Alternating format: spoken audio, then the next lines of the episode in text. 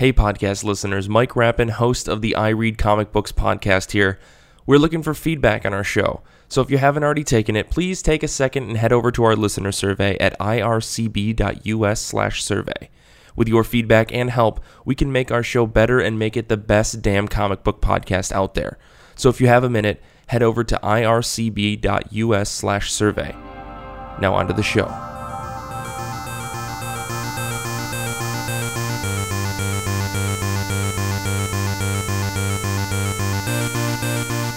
This is the I Read Comic Books podcast. I am your host, Mike Rappin.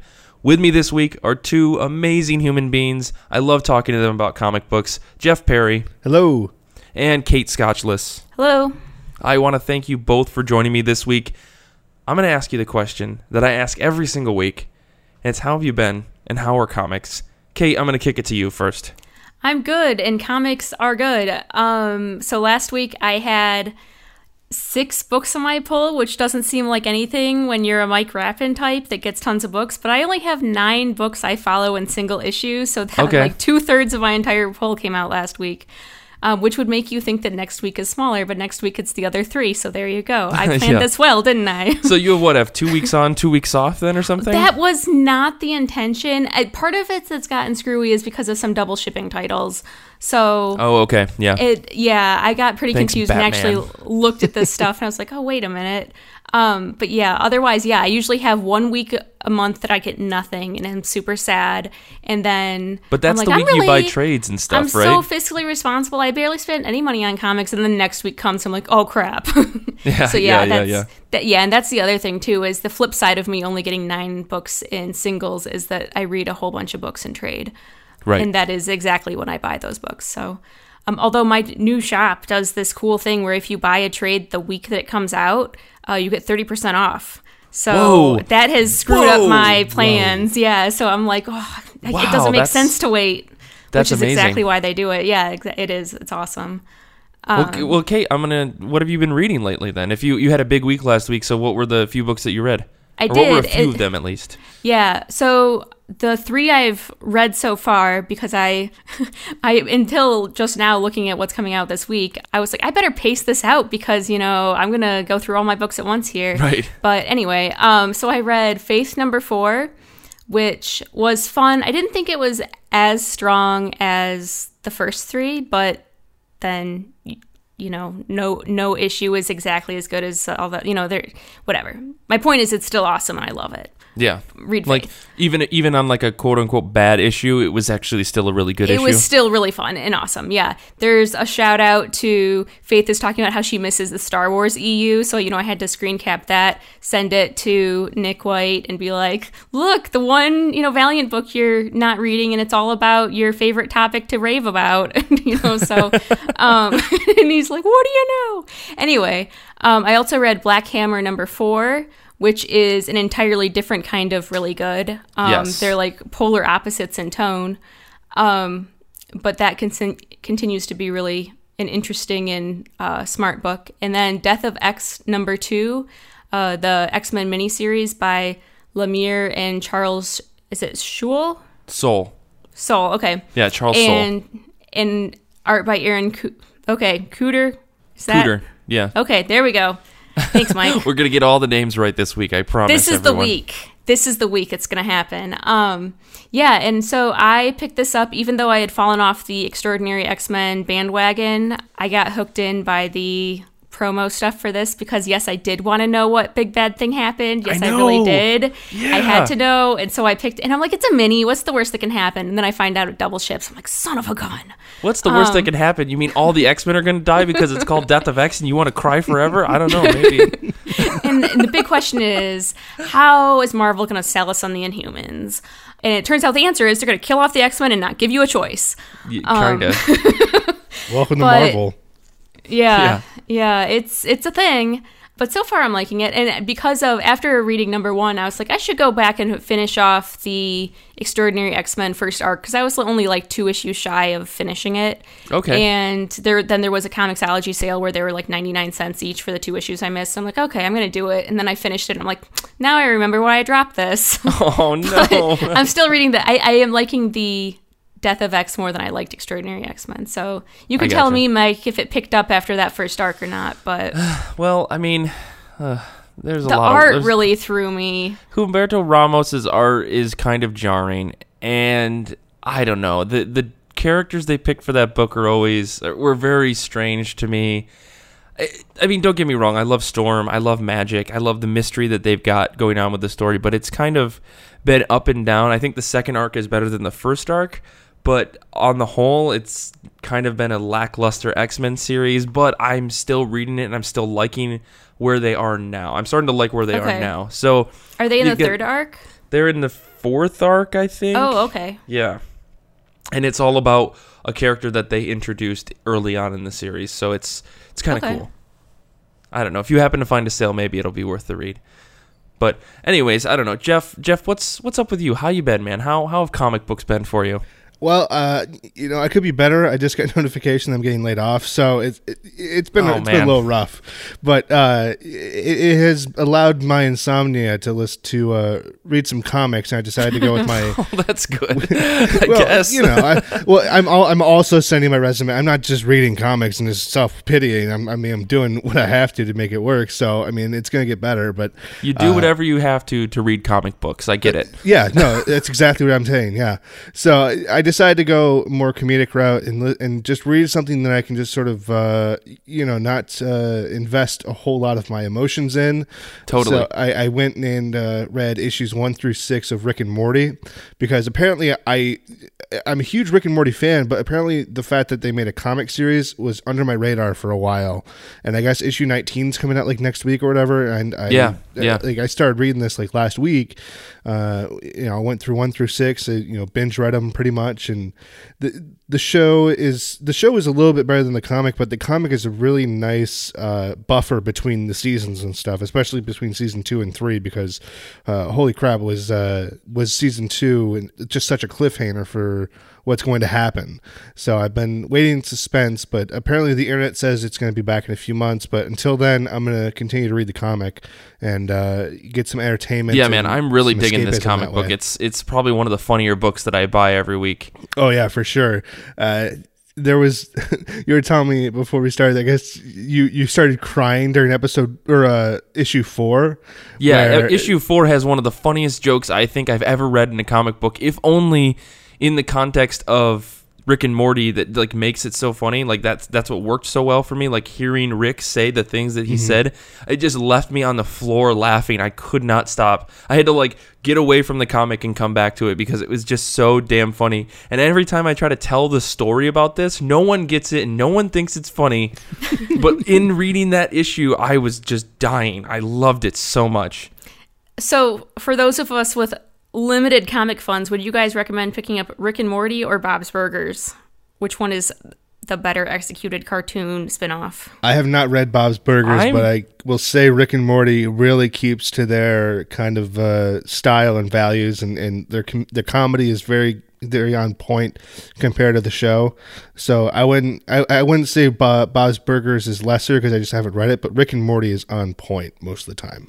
yeah, I, I would say I'm pretty biased towards Rick and Morty, having not read the Bob's Burgers book, but Nick Nick White, who's normally on, or who's on this show pretty often, he actually I think he reads both of them, and I I'd, I'd love to hear his opinion on it. So maybe maybe ask Nick. That's pretty much what it comes down to. It's always just ask Nick his opinion, and if it's a Marvel book, you can just ignore. Otherwise, he's probably got a very long-winded opinion about the book, whatever you're asking him about. It's it's Ask Nick, but be prepared for a 20 minute Valiant pitch. yes, yes. Yeah, so Rick and Morty has been a a really good way to escape uh, from life lately. So, uh, Gotcha. And sometimes that's exactly what you need. Per- exactly. I, with my health stuff, um, this past year have been doing a lot of that escapist mind mind candy or brain candy uh, type reading. Mm-hmm. Oh, yeah. Where I'm like, don't judge me. Am I reading a Star Wars book? Yeah, I am. Yeah, I am. so, listen, it's important that we find out what happened to Rey before The Force Awakens. We need Right. to know what she was up to. Right. Yeah, so I was reading Rick and Morty, and I just really enjoyed the the escapism of it and the things that uh, the art was okay. It wasn't the best art in the world, but it was actually really well well, well done, well made. But the writing of it is just superb. Uh, you know, Zac Gorman is probably one of the best writers to be on the comic right now, and uh, I, I think that he has the same kind of comedic timing and and uh, you know, if you could if you could make Dan Harmon a comic book artist, I think Zac Gorman would be a really good one to have when it comes to Rick and Morty. For me this week, I actually sat down and read quite a bit of comics, as always, or as normally regular, I guess. I don't know. Uh, but I did read a bunch. The ones that I did read that were pretty cool were uh, Black Widow number seven, Chris Samnee and Mark Waid do not stop with this book, and everything is awful, and there's just terrible things happening. People's hearts get broken. My heart gets broken all to read a story about Natasha Romanoff. So I can't recommend this book enough. If you want a really good Black Widow series that isn't really tied to anything, this is the best one to read. I used to recommend that the Phil Noto, um, Neil Edmondson, or Nathan Edmondson book that came out before this. Um, but so far, this Black Widow series does a much better job, and it is so cinematic and so powerful. So much is told in this book without any actual dialogue that it blows my mind. Yeah, I definitely like the writing of this one better. Uh, I still like the art of the uh, Noto series better, but yeah. I, and sorry, go ahead, Jeff. I, I I was gonna I was just gonna ask you guys. Now I've read Mark Waid as far as Daredevil series goes. I've read a lot of his stuff with that. How does that compare to his writing from the Daredevil series that he was doing to the to the uh, Scarlet? Or how does it compare? So the the funny thing about this book is that Mark Waid isn't the actual. I don't think he's really writing this book so much as he's supervising it. He's letting Chris Samnee draw and write the book, and he's kind of just there, I think, to clean up, or at least that's what they've been saying since, or they said the first couple of issues in the back. Um, letters of the book. So this is mostly just a Chris Samnee book. So if you like the art in some of that Daredevil run, like there was Paolo Rivera did some, and Chris Samnee did, I think, the latest run with Mark Waid before they switched over to this book. You'll definitely dig this. I think it's in the same vein. It's taking a character that you kind of know and really fleshing them out in a very interesting way. So I, I highly recommend this book. I also read Archie number 13, which introduces Cheryl Blossom, which is a classic Archie character. And by the end of issue 13, all I could think of was, she's the worst. You're not supposed to like Veronica, but she's worse than Veronica. And I want to see where this happy go lucky book goes next. I also read Reborn number one by Mark Millar and Greg Capullo. I don't remember if I talked about this last week on the show, but if you, I'm so mad that I'm reading this book and I really liked it again, again, a Mark Millar book where like Huck, where I picked it up and I went, ah, Mark Millar, and then it's pretty good. And this book is wild and insane. So if you have a chance, read Reborn number one. Greg Capullo's art is top notch, and the story is pretty unique. It's I won't spoil it. I don't want to spoil it for anybody, but if you like those, if you like just Greg Capullo, at least check out number one because he he's doing his thing and it's fantastic. Uh, I also read Black Number One by, and I'm probably going to pronounce this wrong, Kwanzaa Asafio, Asafo. I I'm awful. I don't know. And Tim Smith, uh, with artist Jamal Engle.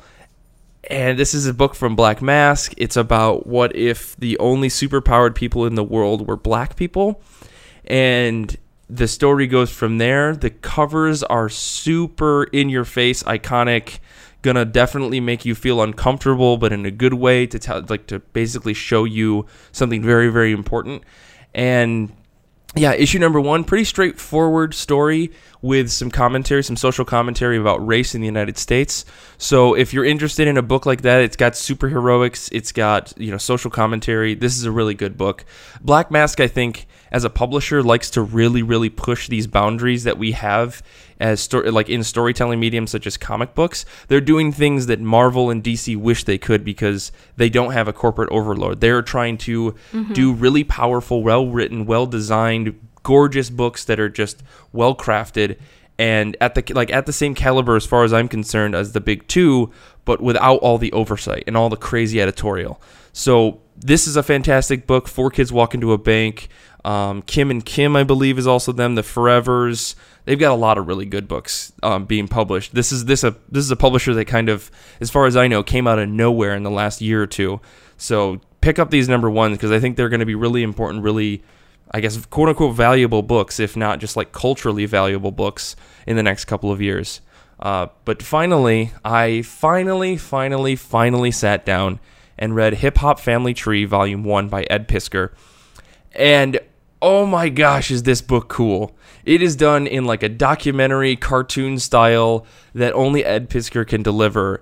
This guy knows how to write, he does his research, he does everything right about this book. And being a person that doesn't know much about the real origins of hip hop, only knowing little pieces of it, uh, this book really just blew my mind. It gets you, th- it's like 120 pages, and it took me about an hour and a half to read because there's just so much information to digest as you read through it.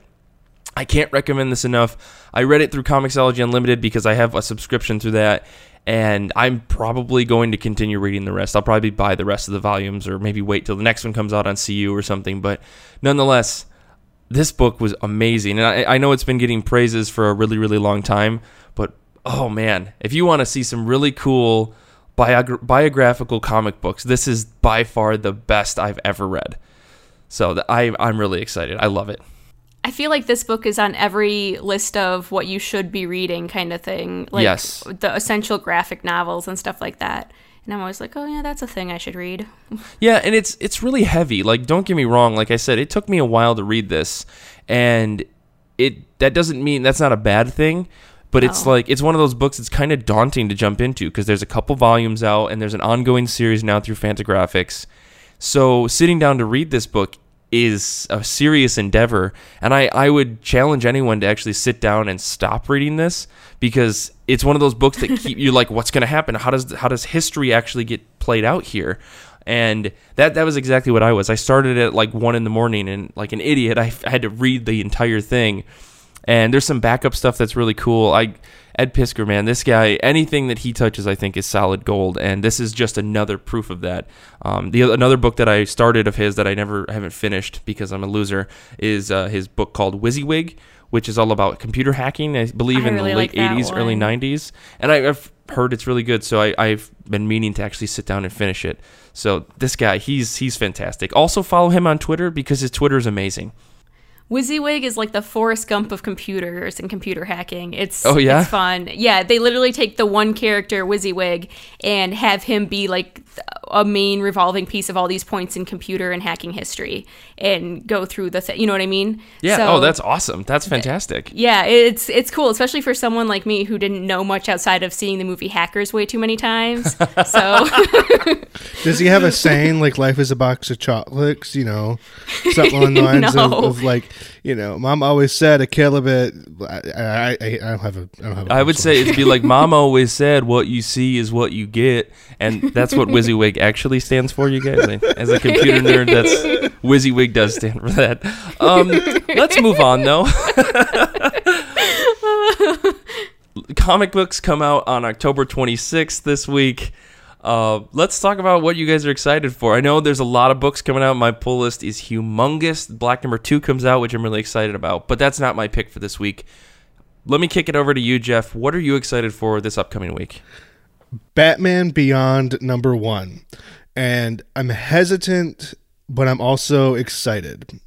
Um, so I'm excited because I remember watching Batman Beyond as a kid. Yeah. where it was just um it was just it was really cool because it was this futuristic Batman. You know, I, I hadn't really heard of anybody doing that kind of thing before. You know, twelve year old me was just a huge fan of, of of that kind of thing. So I was just like, uh, uh, you know, if it's half as good as you know, twelve year old me thought that show was, then I'll be in. I'll be pretty happy about it.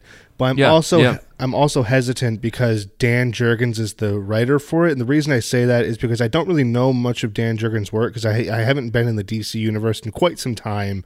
Uh, but with Rebirth, I was like, eh, I'll give it another shot. But he did do the new Fifty Two of Aquaman, and I've no, I haven't heard you know the best of things about that series of, as far as writing goes.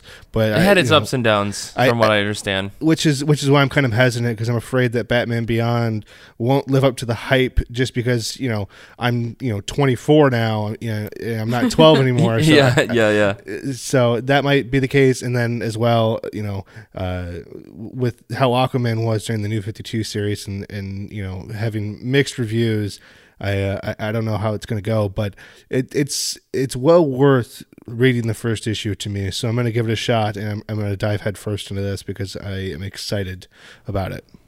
Man, as someone who never watched Batman Beyond, your enthusiasm as a 12 year old makes me excited. Yeah, Uh, no, I loved that show, dude. It was it was awesome. Like there were some really awesome twists and turns in that series. Like there was there was one there was one because it's based in like I forget the year. It's like It's in the future, right? 2077, Yeah, Yeah, It's okay. based in like like way in the future. So like there's a uh, but it's still based in Gotham, but like it's got this futuristic kind of thing. But it's also really dark. Like his entire suit is black with a little bit of red. So it's got this. It's just it's Yeah. it's interesting, and you know there's like these twists and stuff to where you find out that. you know, you find out that uh, Terry McGinnis is actually a descendant of Bruce Wayne from some sort of some sort of way of, of like his DNA being input, imprinted into him when he was born or something along those lines. What? Okay. yeah, no, it's crazy good. it's crazy. It's crazy of like how they're going to be like, you know, that that show is just really weird, um, in a good way. Uh, and the uh, number one issue, I guess, is I guess it's kind of a continuation from the from the previous Batman Beyond series that was there, but um, you know, it starts off with, you know, it, it, like the the description is like, is the original Joker back as well? You know, it- you know, inspired by the possible return of the role model, Jokers with a Z take over the entire section of Gotham City, and you know they wreak havoc. So it's gonna, it's- Oh yeah, my that's how issue Okay. one. This, this is how issue one starts, Mike. So it's gonna hit the ground running, which is why I'm excited about it. So I, I'm more Buckle excited. up. Yeah, no, Yeah. exactly. It's going to be like you know, it's going to be an Arnold Schwarzenegger movie from 1980s. It's going to hit hard, and it's going to be fun because it's based in the future. So Right, I'm right. excited about it. That's that's so cool. That's I. Oh man. Okay. See, I saw that cover. I, have seen covers for this, and then Jock did the variant cover for All Star Batman number one Mm-hmm. that had the the Batman Beyond like costume, and I've seen that costume a million times over. But okay, that's this this is this is too cool. Uh, Kate, what are what are you excited for this week? I am both excited and super sad about Vision number 12 because this means uh, no more Vision, um, which is very sad because it's a cruel, cruel world where all our favorite things uh, leave us because Mockingbird is over as well now. So there go two of my favorite ongoings. Uh, at least Vision wasn't canceled because of awful uh, publisher crap. Um, Vision was Tom King got a awesome deal handed to him by DC, and part of his contract negotiation was he was cool and said he was going to finish Vision Right. uh, for Marvel. Which thank you for that, and so at least that's less grumpy than the Mockingbird's uh, fiasco. But so this is the final issue. I've definitely talked about Vision a billion times on the show. Um, So the super boiled down version is it's about Vision. He creates his own family, and then it all goes horribly wrong. And now he is fighting with the Avengers, and so we have our final issue to resolve uh, what's going to happen here. So Vision Vision created his whole family. One of his children is going to be in that upcoming Champions series or Champions. I think that started last week, if I'm not mistaken, Right. Or two weeks ago. I don't remember. I know Brian Right. said he was reading it. It- it was so last Viv week. Vision, yeah. So Viv Vision's going to be in this other book. So at least you'll have that. No, no, no, it was week before. Anyway, yeah, yeah, and actually, I don't know that I was actually considering starting that series because of that. Um, and that see, I keep having this thing where like I have multiple books that are on hiatus that are supposed to come back really soon, and so I'm like, should I Oh, add yeah. stuff or shouldn't I? What if I really like it and then other things come back? And yeah, yeah. Yeah. So, um, you know how it goes.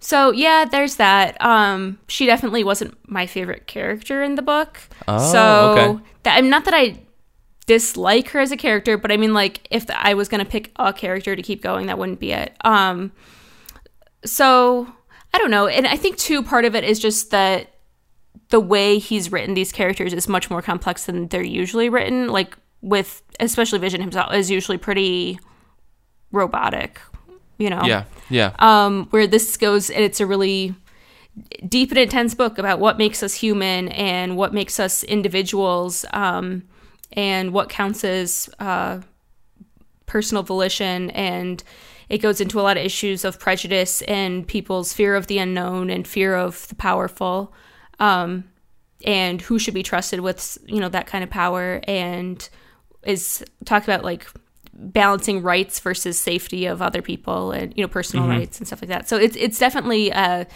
a pretty heavy book. Um, and the art is of course beyond gorgeous. Um, I Yeah. what could soothe soothe the burn, not not fix it, but soothe it is a hardcover omnibus. Pretty please, That is Marvel, make this happen. Affordable. Oh, hardcover yes, omnibus. exactly. That which that's too much to ask, Mike. That will never I- happen. you know, if it comes out, it'll be like seventy five dollars. Right, right. At least it'll exist, and then someday I'll afford it. um, but anyway, Gotcha. that is that is what I am looking forward to and sad about. How about you, Yeah. Mike? Well, I mean, before I jump into my pick, I did actually pick up the first eight or nine issues of that. So Did you read it? Did you love it? my I haven't read it yet. My thought was I was gonna wait for twelve to come out and then just sit down sometime Binge it? and binge it all. So probably Yeah. next weekend I will just buy those last few issues that I need and then just go binge the entire run. Just because of your passion on this book and everything that I've heard online, particularly your convincing me of reading this book over and over, and drilling it into my head in this podcast. if you bash Mike head over the head enough with something, he'll do it. He'll bow I'll- to that peer pressure. I will eventually try it. I'm not going to say that I will love it, but I will try it. So Yep. I can at least say that. This But- book does tend to make like every list of books you should be reading that you're not, which I think is funny that like me and like three other people are like, this is amazing. um, Yeah, but yeah. yeah, so Anyways, so for me this week, the thing that I'm most excited about, despite my large pull list, and like I said, Black Number Two is coming out. I think there's an Extraordinary X Men. There's a bunch of other stuff. Seven to Eternity Number Two is coming out this week, and I I'm so excited about this book. I don't even know how to contain myself in some ways because the art in this book is the best thing that is happening in a lot of my comic books right now. I read a lot of beautiful books, but right now I think this is one of the most beautiful, or it is the one that I'm I am so just overly excited for because Jerome Opeña's art is fantastic. Rick Remender managed to suck me into this book, and I just love this crazy dystopian world that the book is based in. I know I talked about Seven to Eternity number one a couple times already. I met I met Jerome Opeña at, at NYCC, and he was kind and he was such a fantastic individual. He couldn't believe how much I liked his art, and I was like, "Are you kidding me?" Uh, so I'm really excited to see where this book is going to go. Or issue number one ended on a very interesting cliffhanger. Usually books about we got to go meet the bad guy end with meeting the bad guy, and issue number one we meet the bad guy. So where this book's going, I have no idea, and that's the kind of thing I love about comic books that are mysterious and are kind of just in your face insane is that you never know what's going to happen and I'm really really excited about that. I don't like to predict my comic books as much as other people and I, I don't want to say oh this is going to follow the three story act structure blah blah blah because that's no fun it kind of takes the fun out of reading comic books sometime sometimes and so for this book I'm going in completely blind I just want to s- just read the book I don't want to see anything about it I don't want to read interviews I just want to absorb this comic like in the most pure form possible so that's what I'm doing this week. Seven to Eternity. I'm so pumped about this book. I love it. I came so close to impulse buying this at the shop when number one Oh, came no. out because the cover is so beautiful. And then I was flipping through it. And I'm like, oh, this is gorgeous and looks really cool. And then I saw there was by a Remender, and I was like, eh, I might wait for reviews to come out. Yeah. So- yeah. Well, the oh man, the the variant covers that they did for number one, I almost bought three covers of this book like an idiot. I only bought the one. I did only buy the one because there was the the regular cover, then there was a variant cover by Opena, and then there was two other variants. And I got the variant by Opena, and it's it's the flute bad guy, which makes no sense unless you've read the book. But there is a a minion or semi mid boss or whatever you want to call it. He plays a flute that commands all of these evil bad guys, and I think that's so cool. like in my head, I'm I my D and D nerd comes out and says, "Oh my gosh, he's just an evil bard, and That's that's, right. the coolest thing ever." So. I really want to see more of that bards guy. were for girlfriends. yeah. I just want to see more of the flute playing demigod guy that's out there. So that's what I'm hoping to see more of in issue two. this is secretly the uh, writer's crusade to make Bard being a girlfriend class just disappear as a trope. Bard is such an oh my gosh, Bard is so but not a girlfriend class. But whoever No said that way. is an idiot. Quite honestly, bards are incredibly crucial and to, like they destroy D&D campaigns because they are the wild card all the Yep. time. They're just they're just people who have instruments who will either kill you or soothe your pain or like make you go crazy or warp you to another dimension with a beautiful song. It's uh, what is that? Like that's not combat. That's not how you fight someone with a song. The creature's attacking. No, it's not. Yeah, it's like the creature's attacking. No, now the creature's our friend because I played him a cool riff on my guitar. It's like, That's what right. that even? Or no, my clarinet came out and now everyone's asleep. You're like, what does that even mean? D and D. Well, well, I I could go on all day about this. Nerd.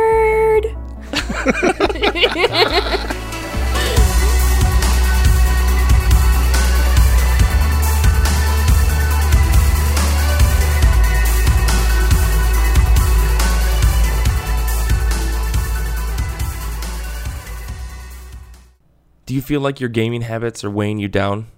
When we play Dungeons and Dragons, we're dragging books, maps, and minis, and there's never enough room for awesome dimensional terrain. Mobilescape Adventures was founded exactly for this reason.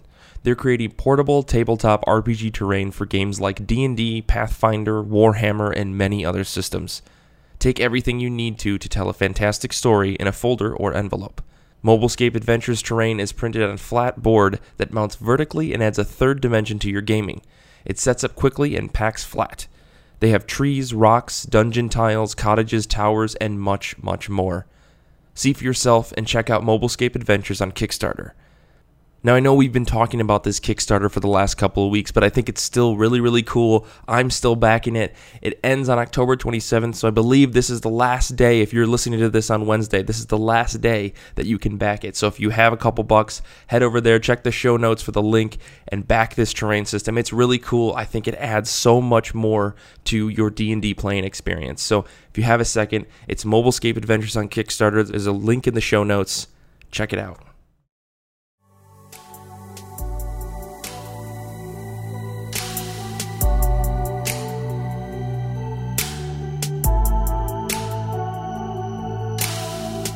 So, this week's episode is a pretty straightforward topic. It's something we've touched on, I think, in the past, and it's something that usually comes up when we talk about buying comics in general, especially when it comes to buying comics in a physical sense. So, the question I have for the both of you, as comic book readers or fans of comic books in some capacity, is what actually makes a good comic shop to you? Like, not nece- necessarily what makes a bad comic shop. It's actually what makes a good comic shop. What what makes you when you walk into a comic shop say, "I like this place and I will definitely come back here because I enjoyed my visit." So I'm gonna I'm gonna pitch this to you, Kate. We'll start with you. Like, what do you think makes a good comic shop, and we can just go from there. Okay, so a few of the big things that I look for are organization. Um, I love when they just alphabetize by title instead of sorting by publisher because Oh that goodness. can get old real fast. Yeah. Yes. But really, as long as there's a logical scheme that I don't have to constantly ask someone where stuff is, that works. But I really prefer the alphabetical. But um, so well organized and not crammed together because there's nothing worse than trying to dig through a bin that has no available spa- space left in it to, to you know, flip. Yeah, like to be able to Um, push the comics forward or back to try to see right the cover. exactly exactly and then people do do it and then everything's all bent and dinged and um Yeah. so well organized and spaced and enough space between aisles so that you can like actually get in there and look at stuff and not feel like you're completely in everyone's way and um adequate lighting which you would think would be completely common sense for people trying to look at artwork but apparently this is really confusing for some shops that uh, I've been to like I think th- th- three off the top of my head come to mind that I'm like, why don't you just turn on some lights? This is so confusing. Yep.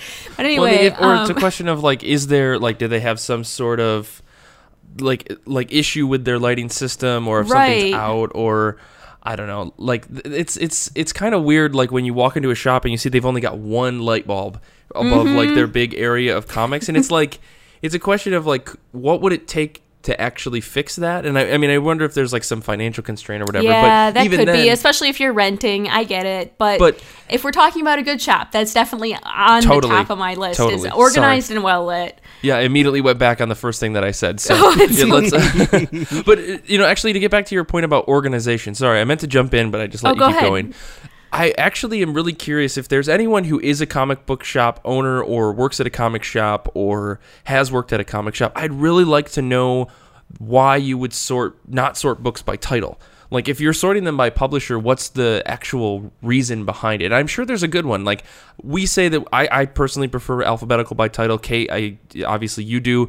Jeff, you what are what are your thoughts on this? Uh, you know, as, as long as it's alphabetical in some sort of instance, I'm okay with it. I would prefer it to be all of the you know publishers in one alphabet alphabetical setup. But if it's alphabetical by publisher, you know, it's it's not the end of the world for me because I've I've, Yeah. got, I've Okay. come to that point where I go to some So- shops and they have like Image Comics, alphabetical, DC, Marvel. They're all in their own little. That's my current shop. Yep, it has its Yeah. own sections, and I'm like, as long as it's logical, I'm not gonna fuss. But Mm-hmm. ideally, all together would be great. And we're and we're talking about probably like back issue as well as you know trades and stuff like that. Like if you've got those all laid out, I personally I prefer pure alphabetical, no publisher sorting Yep. at all because Yep. I think that if you're a comic book fan or if you're if you're kind of even just you're new to comics, like you're not going to know who's publishing what necessarily. You don't necessarily know that you know Bitch Planet is published by Image. You just know that it's called Bitch Planet. And if you have to search around and you're like, is it Marvel? Is it DC? Is it who's Boom? What is this Dark Horse thing?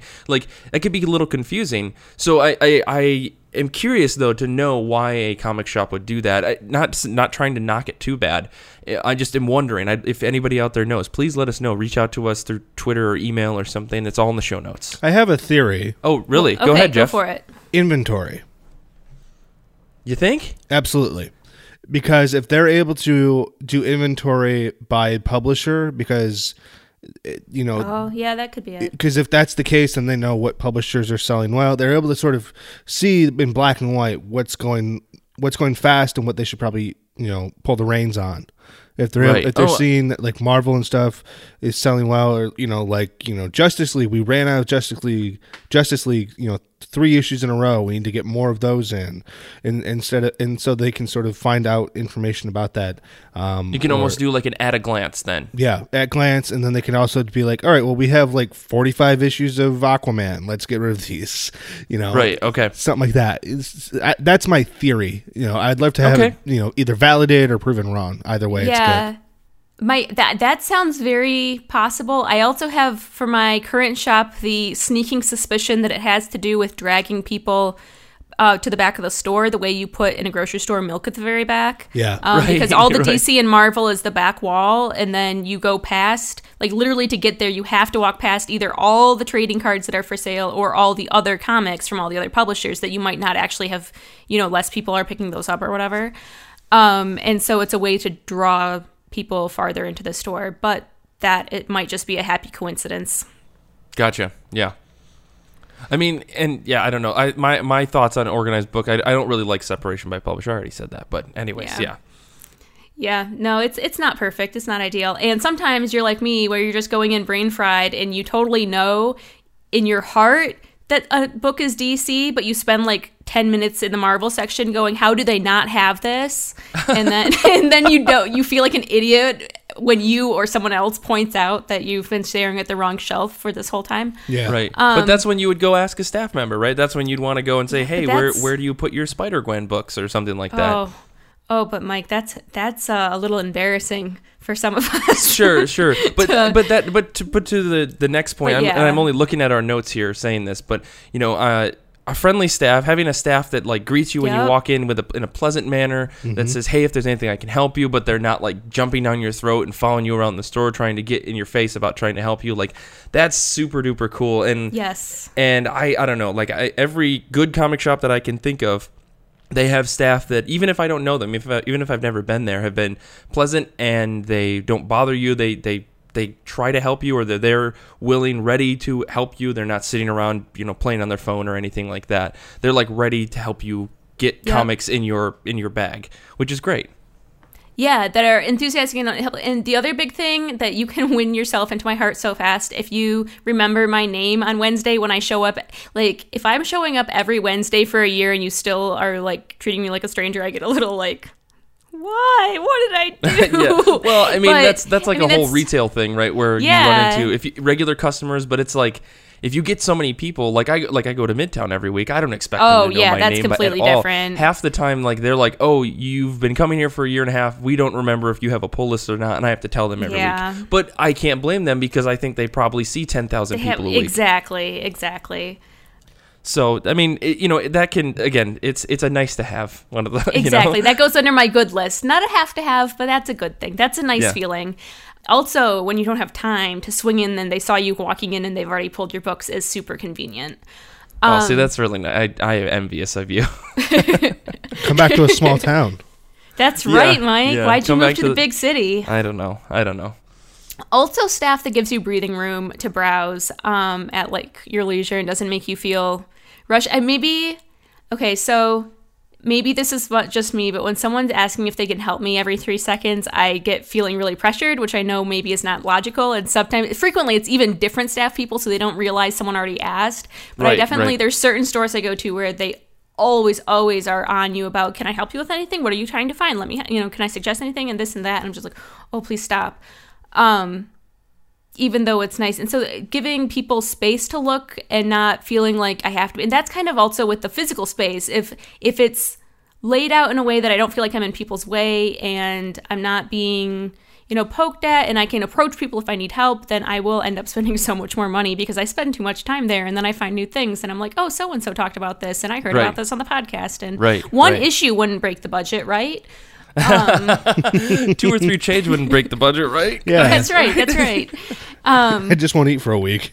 yeah, yeah. it'll be fine it'll be I'll just fine eat my comics, right? Yep. That's right. Um so yeah, ramen and comics pair beautifully, guys.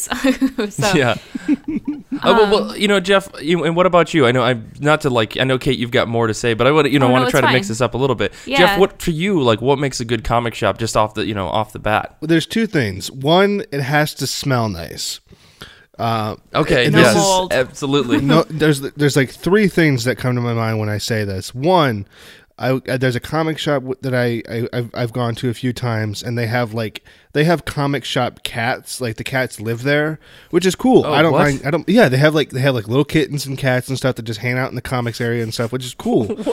that is what that is the Oh, most beautiful it's idea maybe ever. Cool. Yeah. What are we talking about? Hair and smell wise. We're talking. That's, that's Okay, exactly my okay. point. Is that like you should vacuum once a day at the very least if you have a cat living there or hanging out. Sure, and sure. and and shut the door where the where the litter box is. Don't let that scent pull in because Yep. I've smelled I smelled cat piss in the back of that shop before, and I'm just Oh like. no. "Ugh, I don't want Mm. to, and so I, I, and you know, luckily it's not where like the milk is in the back, so like I can go to the like the like as soon as you walk in and you look to your left, you have a shelf of all the new issues, so you're able Mm-hmm. to sort of get away from that, like all the Silver Age and, and like you know five cent comics and stuff that they're just trying to get rid of is back there. So luckily it's nothing that's you know everybody's going over to, um, but the you know. I'm a I'm a very bigger I'm a big man. I'm a big boy. So I like to have where there's at least two lanes of traffic, uh, meaning that like if somebody's looking at a comic you can either go in front of and just say excuse me real quick or just go behind them while they look at comics and stuff because Right. as as you know as a fat man myself i get self-conscious about being in small areas. Because there have been issues where i go into a small area and somebody's trying to get by me to go to the manga behind me or whatever and i'm just in the way and i feel like i'm i you know uh, i feel like the boulder in indiana jones that people have to run away from oh, if it's any reassurance, I feel that way too. And like it's I don't think it has much to do with size as much as space. Like if it's a cramped space, you're just going to be in the way. Yeah, exactly. There, you know, there, there's one comic shop that that comes to mind where it's, it, you know, I have to walk sideways. I have to crab walk basically, like from Ooh. from side to side just to get through until you Nope. get to the point where like all their long boxes and stuff are on the outside walls, and they have tables that you can put the long box on and search through, which is nice. Mm-hmm. But the first half of that shop is so crammed with new issues and stuff that they just don't have room for because it's like it's in a plaza and so but yeah if they have good space that's another thing i, I want um, and good vibes uh, you know kate and i were talking off mic that you know there's a reason that i buy more digital comics than i do physical comics and that's because it's very hard for me to feel uh, you know feel good vibes at some of the comic shops in my area. You know one i go to you know they don't seem interested at all uh, to, to really help me or, or do anything like and then on the other side it's on the other side of that spectrum at this other shop and they are you know crazy fanatic people, which is awesome to see their you know enthusiasm for it. But at the same time, uh, they immediately jump they, they pounce on you as soon as you walk in the door how hi how can i help you blah blah blah and they don't they either don't leave you alone or they do and then they see you looking at a specific comic and they go into a rant of how it's either the worst comic in the world or the best comic in the world and i'm just like Oh no. hey hey man i'm i'm just looking i'm just So we're looking. So we're talking about like enthusiasm, but in like the most positive way possible. That Correct. would make what good vibes are. I yes guess. and that gives you room room to breathe. You know what I mean? Like that Yeah. comes back to the not bugging you constantly. Yeah. Um, it's like the Yeah. obsessive boyfriend or girlfriend that decides to text you 37 times in a day Yeah. but nobody Right, answers right. to that's exactly what i'm talking about here so Oh, the, man. the equivalent of that you know you don't want a uh, you know a stage five cleaner you don't want that yeah, yeah. See, Oh, and, and so to go back on your bit about like smell and stuff like Yeah. that, I I actually don't think that a comic book should be like a fragrance store or anything like that. No, no, that no, has no, like no, a no. good smell. But I think that it, it also shouldn't be necessarily like it shouldn't be bad, but it shouldn't be like so good. And I think the biggest thing is like I've walked into shops before and it smells like musty paper or it smells that's a Exactly. like bad sign. like dampness and that like one that's a bad sign because if Red your show's yeah if your if your shop is humid all the time it means the books aren't being well taken care of or maybe they're not all bagged and boarded. And it's like I understand maybe it's tough to get an air conditioner in like an old shop. Um, like there's one in in particular in New York that I went to huge selection. And of course we're in New York City so the room is teeny tiny. You can only fit one person on each side of these long boxes that are in the center of the room, and that's just an under- understandable thing. However, on one of the hottest days of the summer, I went and visited this place because I was just walking around this spe- specific area, and everything was just damp because it was Oh, so humid and like every book I picked up I could feel myself sticking to and it's like I you know we're not necessarily looking here to like get CGC graded comics off of the shelf or anything like that. And if you are maybe this definitely isn't your shop but you do want the books to be well taken care of. You don't want them sitting in a like a wall hanger where their books look like they're physically f- folding in half because Yeah, it's wilting. too humid. Yeah. yeah and it, it was like so disappointing to see all these books that were just poorly treated but it was the only shop in like you know 20 or 30 blocks or something. So maybe it's the only place some people can get comics. And of course i don't have a pull there so maybe they bag and board their books in advance for people that actually regularly shop there. And to me if you bag and board your books for people that are like on your pull list 100%. that to me I will spend so much money in your shop because you're Mm-hmm. saving me the, the hassle of having to do that. And then I don't have to buy bags and boards, and you're not even charging me. And like, and I'm thinking of one shop in particular uh, in Grand Rapids that does this, and it blows my mind that they do it because they I, they never ask me. And if you want them to stop, they will. But for me, I'm like, hell yeah, I don't have to buy bags and boards anymore. Like, this is awesome. That's a you know ten or fifteen dollars that I can save that I can then just go buy another trade. Like Yeah. that extra trade that I decided that I wanted to buy this week is no longer breaking the bank. It's just barely hitting the, the minimum. um, so that the boat is not going to sink, which is great. Let me use like 10 metaphors about this. Um, but I think that's super cool. yeah That shop in Grand Rapids Vault is the same. Is the one that I started. That was the first time I had a pull, and I didn't know how precious that was until I moved because I Right. never not had Right, it. And they yeah. don't. To be clear, they don't just do that for your pull. They do it for all for listeners. I know you know this, Mike, but they do that for all the books in the shop. So like everything on the shelves is already bagged and boarded. Right, And right. so it, you don't have to worry about someone having manhandled books if you're not getting it in the pull. You know that kind of thing. And the other big thing for that is on the ride home, I get so worried about dinging corners, you know, with the drive because I have kind of a bit of, you know, I was for quite a while, I was driving 30 minutes to the shop and back. I mean, like each way. And so Yeah, I'm like, yeah. get nervous about carrying them in the car and stuff like that. And so when they were already bagged and boarded, that was awesome. Um, See, and what was what's really nice about that, I forgot that they did that, and that, that all their books on the shelves are like that. Mm-hmm. And I one time I felt really weird, like taking the book out of the bag, and I was like, because I wanted to see the inside of it, and Oh, no, they're totally totally fine with that. Yeah. And they, I remember I was really hesitating with it, and one of the people that worked there was like, no, no, don't worry about it, like. It's on the shelf because someone didn't pull it. We don't touch Right. those books after the pulls are done. So these books that are out on the shelf are no different than if they didn't have bags and boards. But we want to give you that. And I was like, you guys are the best. I love that show. That, I miss that shop so much. I, I I'll just say that. you Yeah. should invest and make one in new york yeah, right. do it Yeah, right. they have one in Detroit now. And they have Uh, one Jeff? in in Ann Arbor. Yeah. Yeah. I go to the one in Ann Arbor when I'm there. I'll just say this: I like my comics like I like my pizza, not greasy and not soggy. yeah, yeah, yeah.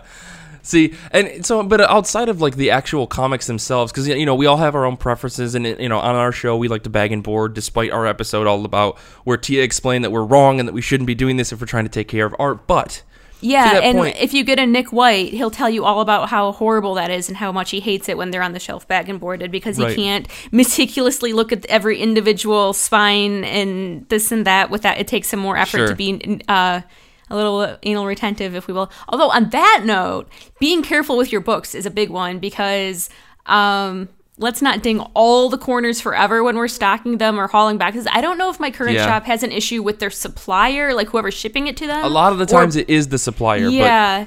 Or if it's their own shop people, but it'll be like, do you want a co- issue of this comic? Well, every single one of our sh- on our shelves is all jacked up.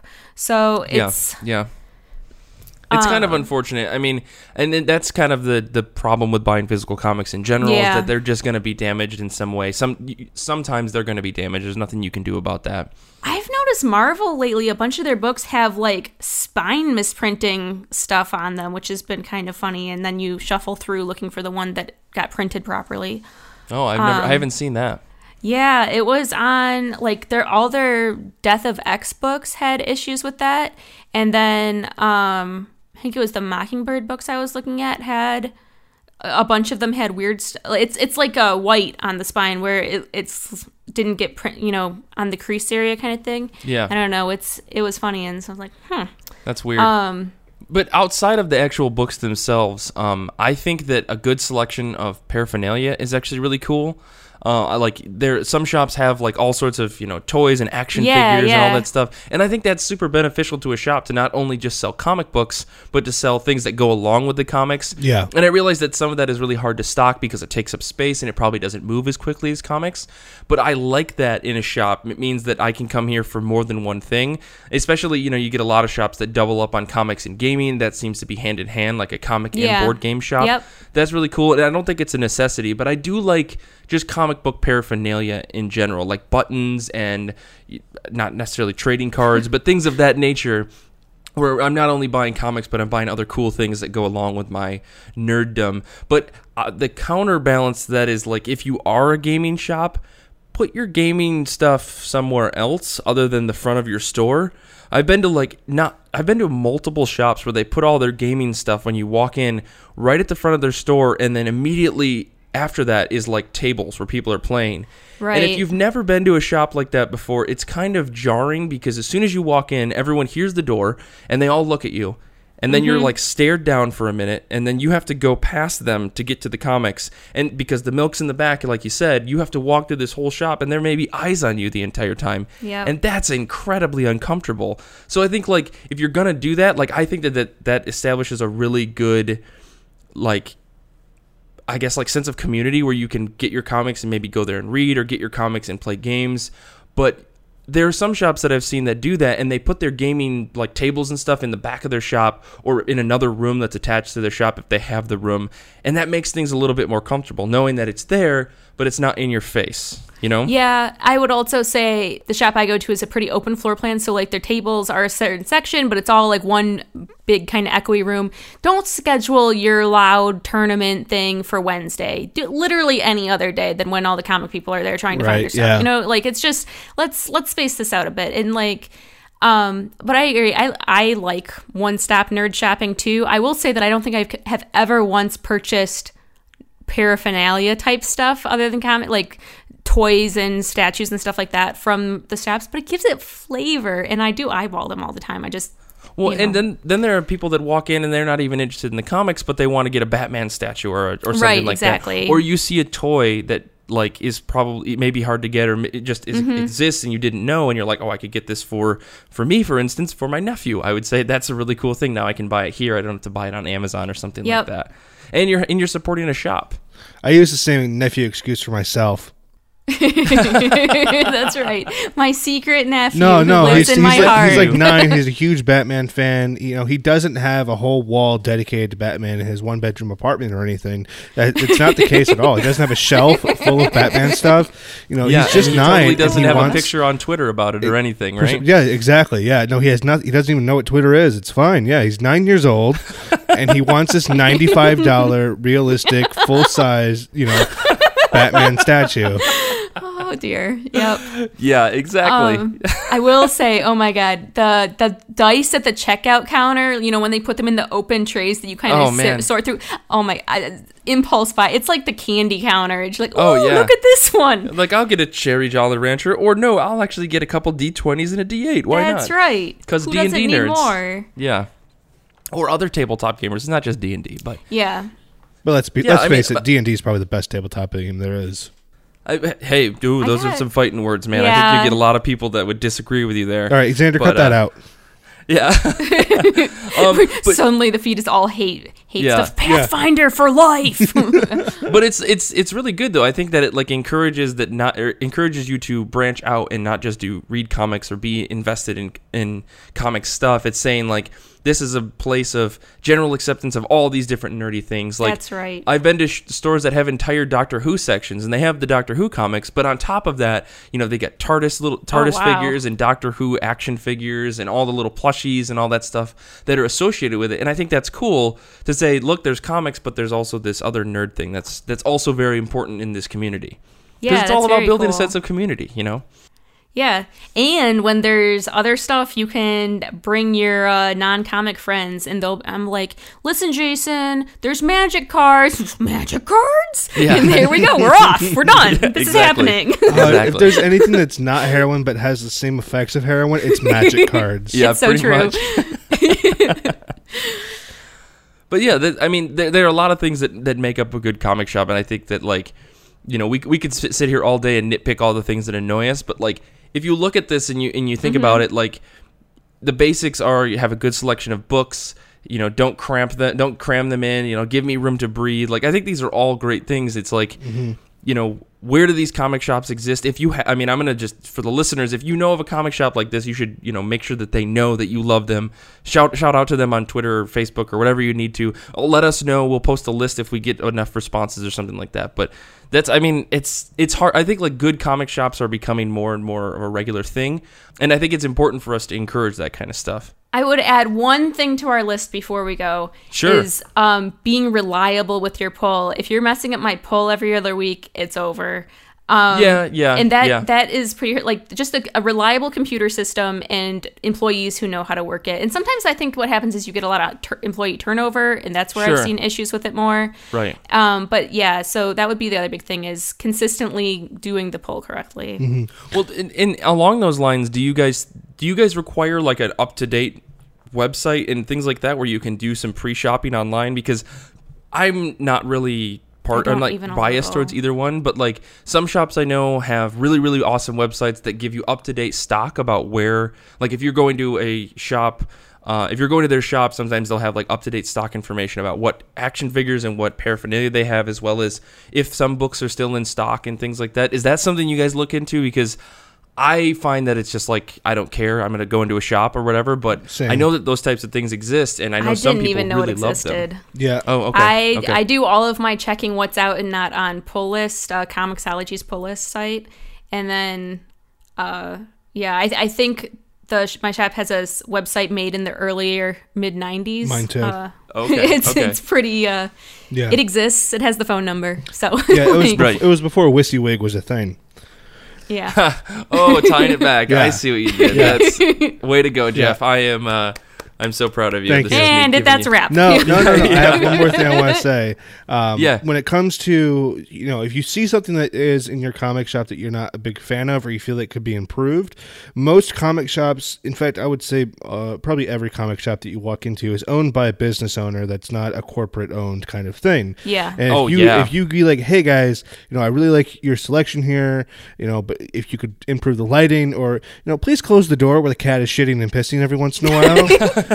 you know, you know, just the small oh, things. Like if you if, like if you just you know politely say, hey, you know, this is something that I'd like you guys to do more of. You know, I'd be happy. I'd be happier if you guys did this, or you know, offer them ways to improve because they might not even know about it. That you're kind of y- uh, that is something that's kind of putting you off at the shop. If they want to improve, Totally. So tell them nicely. Don't be a dick about it. But but tell yeah, them. dude. Oh yeah. Th- th- thank you for saying that, Jeff. I didn't even think to round it off like that because that's actually that's actually a fantastic point. I think the majority of these business owners are going to be people that say you are actually going to be happy that you come to them, especially if you're not going to be a dick about it. If you politely say, "Hey, this is bothering me," like Yeah, that's politely that's awesome. and privately. Don't don't be the person who fo- pa- posts something about it on f- their public Facebook page. Like, no, you can message people or you can talk to them directly, but Yeah. you know, At the end of the day, like if you're a regular customer, like you should you should feel okay doing that, or hopefully you do. And if you don't, try to message them privately, I guess something. Mm-hmm. But of, of course, remember the human. That's like the internet yeah. thing. Remember the public human. flaming is not Yeah. a good thing. Exactly, exactly.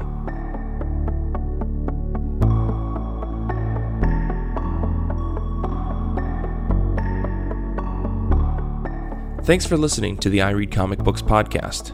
The show is produced and hosted by Mike Rappin, with editing by Xander Riggs. The music in this episode is brought to you by Infinity Shred. You can find Infinity Shred at infinityshred.com, as well as on Bandcamp at infinityshred.bandcamp.com. If you enjoy this show, tell someone about it. Rate us online. Write to us. Each person you tell about the show and with each rating gives us a little more exposure and helps grow the show. It's also a great way for us to get feedback about the program we create each week for you. Another great way to give us feedback is to take a minute or two and fill out our listener survey at ircb.us/survey. Besides answering some questions about the show, we also ask some questions about what comics you're reading and which creators are currently your favorite. Or if you're just looking to say hi, you can email us at ircb at where you can tell us what you think makes a great comic shop. You can also ask us questions and comment on each episode at our subreddit at ireadcomicbooks.reddit.com. The entire podcast team is on Twitter, and you can follow the show at IRCB Podcast. But a great way to experience the podcast, including our back issue bin of episodes and our weekly pull list posting, is to visit us at our website at ircb.us. Until next time, from all of us here at the podcast, thank you for listening.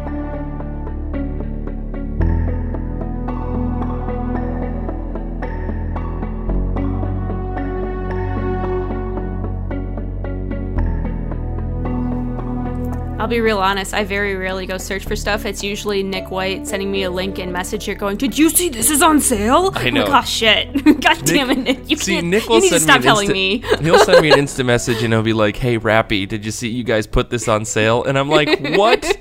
Like he gets like he sounds like a guy out of like a 19 like 50s. He's like on the back court street alley, like yeah, like and I wa- kids, it's like he sends me an instant some? message. He sends me an instant message like like a guy who's sitting in an alleyway smoking a cigarette. Or no, he's not smoking a cigarette. He's picking his teeth with a toothpick. and That's I walk, right. and then the door opens and I walk out and I light a cigarette with my fedora because I'm the detective in this story. And he's got a newsy hat on and he's like, "Hey, Rappy, did you see what you guys put on sale just earlier today? Hmm? Just went on sale. Why'd you put it on how it sale like that?" And it's like, and I and I go, you know, Nick, I have no control over that. I just work here. He's like, well, you know, I think you guys is doing a problem, and I, you know, I'm not gonna spend my money if you're gonna keep doing it like this. Where's the bundle, huh? Where's the bundle? And I Show Oh my me God. the bundle. like that Yes. is seriously Nick. And I'm like, I'm like, Nick, you know I have no control. He's like, he's like, yeah, maybe I know that you don't have control, but maybe you get the word up to the man who does have control. You know what I'm saying? And like, You share a bathroom. yeah. That's Oh, yeah, exactly. That's Oh, like, he's like, yeah, you guys share a bed. I know. I seen you up there. I know you work there. I know you. s- I know you're up there talking to these people all day, and yet the sales don't get any better. What's up with that? Like, and that's oh, that's that's my back and forth with Nick. Oh Yep. my god. Please write a 10 minute short audio or radio play of of this this fucking thing because I want this to be a thing now. the flip the flip side is remember that uh, Valiant series that you politely commented back when I sent you rambling things about that made me think you were super interested in it and so now it's on sale and you you can pick up the entire 150 issue run aren't you lucky look at that Yeah, Nick. oh boy I am not even a little interested in Bloodshot but here we go He's like, you know, you said some real good things about my friend Bloodshot. So let me uh, let me tell you, he's selling all his books right now, and I think you That's should right. go buy some. Like, that's Nick now. That's Nick's voice now Oh, in my head. maybe next time Like, you sure? Because, uh, you know, uh, this uh, here crowbar says differently. You're going to buy them, right? It's, Like, it's 20 cents an issue. You can't beat that. yeah, exactly. You know, they put it in a bundle just for you. Um. Nick's all about the bundles because you get the most He savings with a bundle, but like, Yep. And he always breaks it down with how much it is by issue to I know. to explain this is why you can't pass this up. I'm like, I know, but I I still know, don't have 60 bucks. I I, don't know. care how good of a deal it is. I feel like he has like two desktop monitors with nothing but Excel spreadsheets, just documenting, trying to figure out. if you you know what though, if you see Nick's if you see Nick's computer, it is one of those nine inch Acer computers. Like he does all of his computing on it. It's wild.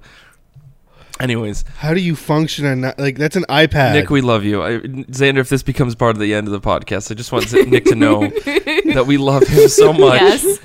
And I only joke because because like I know that he understands that he does this because he does make meta jokes about this all the time. He's like, you know, Mike, you know what I'm going to say to you right now? I'm going to say, why isn't there a bundle? It's like- he's like, and I know what you're going to say. Like he'll do the whole conversation for me if, if if I leave him to it.